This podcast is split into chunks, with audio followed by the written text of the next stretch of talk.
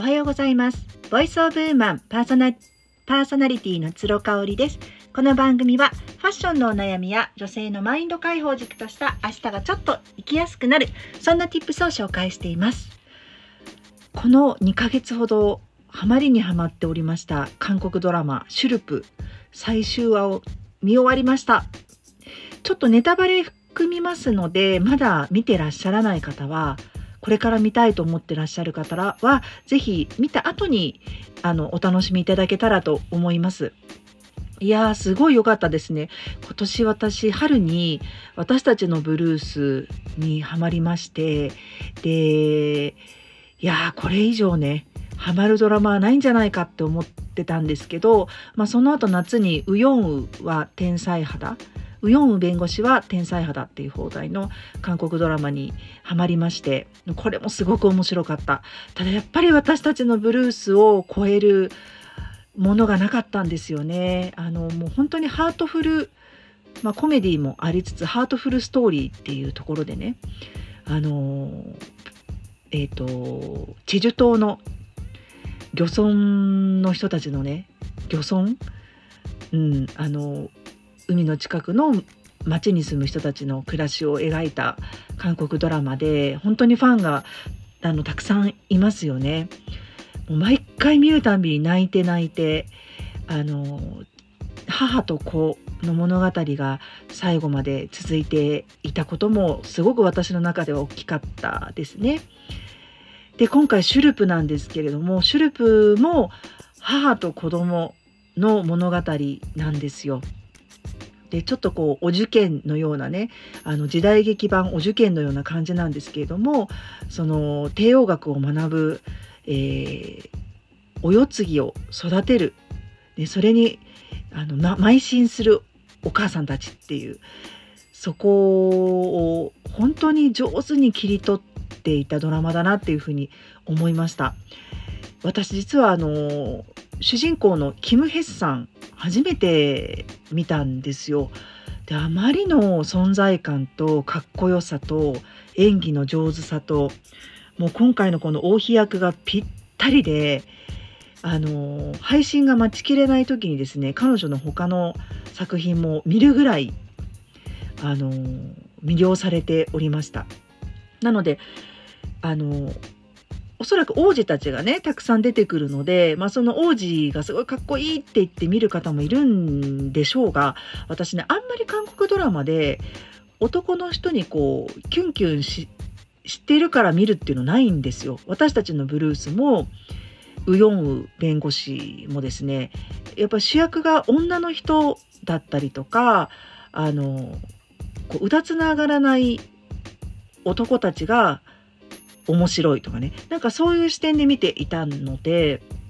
あの今回もですね王子たちはまあそっちのけでもうとにかく王妃の王妃のかっこよさキム・ヘッさん演じる王妃のかっこよさにねぐぐっと惹かれていったんですよね。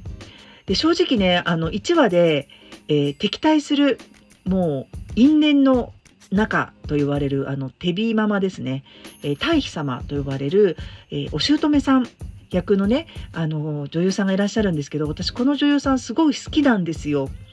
で今まで見たスタートアップとかあと賢い私生活とかでもすっごい役をされてたんですおばあちゃん役とかお母さん役とかをされててで今回も悪役っていうことでねうわーちょっとショックって思ってたんですけれどもまあそんなねあの不安を一掃するまた演技力でしたね。もう彼女にしか演じられないんじゃないかなっていうあのー、本当に腹黒い お姑さんを演じられていました。でもまああの最後はね、えー、自殺をしてしまうんですよ。で、えーと、と罪をつまびらかにされて、まあ、自分は息子で王にしたかったっていうところもちろん自分もあの富を富と名声を得たかったっていうのもあると思うんですけれどもなんだろうねあれってもう私みたいに一般人からしてみるともう王宮に入って王様の寵愛を受けられただけで一丁上がりじゃないんですね。すごいねなんかやっぱ野望があるんだなーなんていうのを感じました。であのー王様がねその王妃である正室の他にも側室が何人かいるわけでこれ実話なのかな？ちょっと分かんないんですけどめちゃめちゃあのいるんですよその側室とも性質との間にも男の子がたくさん生まれててまあこの時代は男の子を産むことがですねもうあの妻になるものの使命みたいなところありますよね。なのでねあのみんな躍起なんですよ。でそのセジャって呼ばれる、まあ、王の跡継ぎですね。なので、まあ、本当に長子って呼ばれるものなのかな。王妃が、えー、出産した一番最初の息子がセジャと呼ばれて跡継ぎになるんですけれども、まあ、それ以外のあの子はですねまとめていろいろ教育を受けるわけですね。ただセジャが持病を患ったとされて、まあ、実は毒殺なんですけれどもこの世を去ってしまうんですね急逝しちゃうんですよ。で幼い子供をね2人、あのー、残して亡くなってしまうんですね。それがねだいたい5話ぐらいまで続くんですよ。なのでもうハラハラドキドキなんですよね。もうセジャ自体が何度も倒れちゃうしあれ？っていうこれ本当に病気でなの？みたいななんかこう陰謀も感じるようなあのストーリー仕立てなんですよね。で結局5話か6話でセジャは亡くなってしまってで、えー、王妃のですね計らいというか本当にねあのアイデアで奥さんであるそのセジャの奥さんで幼顔のお母さんに、まあ、罪を一旦なすりつけるんですよ。でひどいってなるんですけれどもそれはね結局その残された妻と子供をですね王宮から遠ざける口実になるわけなんですだからすごく良かったんですよね。まあ、やっぱり、ね、ああいうところにいるとですね後ろ盾をなくした幼子と妻は暗殺をされる心配があるじゃないですか。そういうこともあってですねあのー、心静かにこう暮らせるような邸宅を用意してあげるんですね。なので、あの、王妃がですね、ちょっともうかなりドラスティックなアイデアを出して実行していくので、この人本当にいい人なのとか、本当に、あの、私利私欲のために、じゃなく人のために動いてるのっていうのが分かり、分からないとこがあるんですよ。もうそれはやっぱりキム・ヘスさん演じる王妃があまりにもエネルギッシュで、あの堂々としてるからなんですよね。こう弱みを見せない絶対誰にもねそういうとこがあるからちょっとね最初ねわからないんですよ。ただ、えー、4男かな？4男がですね女装の毛があるっていうことで、まあ、今で言うあのジェンダージェジェンダーレスというかあのゲイなんですよね今で言う。まあ、男性が好きなかどうかは分かんない。とにかく女装を趣味としていて宮中の中でもこっそり隠れてて女装をしてるんですよ。ただこれが他の人にバレちゃったら大変なことですよね。時代も時代だし。なので、まあ、それを隠す代わりにですね彼を外に王宮の外に連れ出してこっそりと女装をしている自画像を描いてもらうんですね。でこれがね後々あのかなりこう王妃とこの四男をね窮地に追い込むことになるんですけれどもでもやっぱり四男はそれをしてくれた母親その自分を否定するでもなくねその女装している自分を諌めるでもなく自画像をねあの描くようにこう計らってくれたっていうところですごく感激するんですよね。でこの帰り道雨が降ってきまして傘をさして、まあ、相合い傘状態で四男と王妃が歩いて帰るんですけれどもその時にあの濡れないように息子が濡れないようにねちょっと傾けてあげるんですよね。で自分はもうびちょびちょになっちゃうんですけれどもそれでもこう息子を守るっていうあの象徴的なシーンなんですよ。これはね最終話で、えー、亡くなったセジャの弟である次男の、えー、ソンナムソンナム君がですねあのお母さんに同じことをするんですよね。それがまたねあのうわーってぐーっと感激するシーンになっています。はい、でこの四男の女装癖を知った時のやっぱ王妃も王妃の対応がかっこよかったですよね。うんだか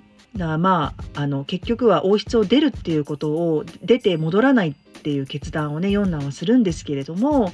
あの王妃はもうとにかくその、えー、辞めさせるんではなくって、ね、そのその彼もまるっと受け止める度量があるっていうところでねやっぱねこれはね男の子2人いる私で同じ母としてすっごく勉強になりました。でその後、えーと、セジャがなくなりますので、まあ、次のセジャを実力試験で決めるっていうそれがまただいぶ10話ぐらい続くんだと思うんですよね。10話はないか。うん、78話ぐらいわーっと続くんですけれども、まあ、その骨肉の争いというか、まあ、実力で決めるって言っていながらもズルする人たちがたくさんいるんですよね。それはやっぱり自分の息子を絶対に後継人にしたい後継者にしたいってことで母たちがですねあれやこれや画策するんですよ。で一人の妾の子がですねあの側室の子が、まあ、もう辞めたいと、ね、この試験あのもう脱落したい自分はもう棄権したいってことを言う言った時にものすごい責めるシーンがあるんですね。でそれを責めてしまうことでこの側室の子供はですね自殺未遂を図ってしまうんです。でそれを助けたのが、えー、また王妃なんですね。でその王妃が、えー、側室に対してかけた言葉とか取った行動とかっていうのがまたその敵対していた側室との間にもあのすごい緩和剤になるわけなんですよね。なのでこう手火ママと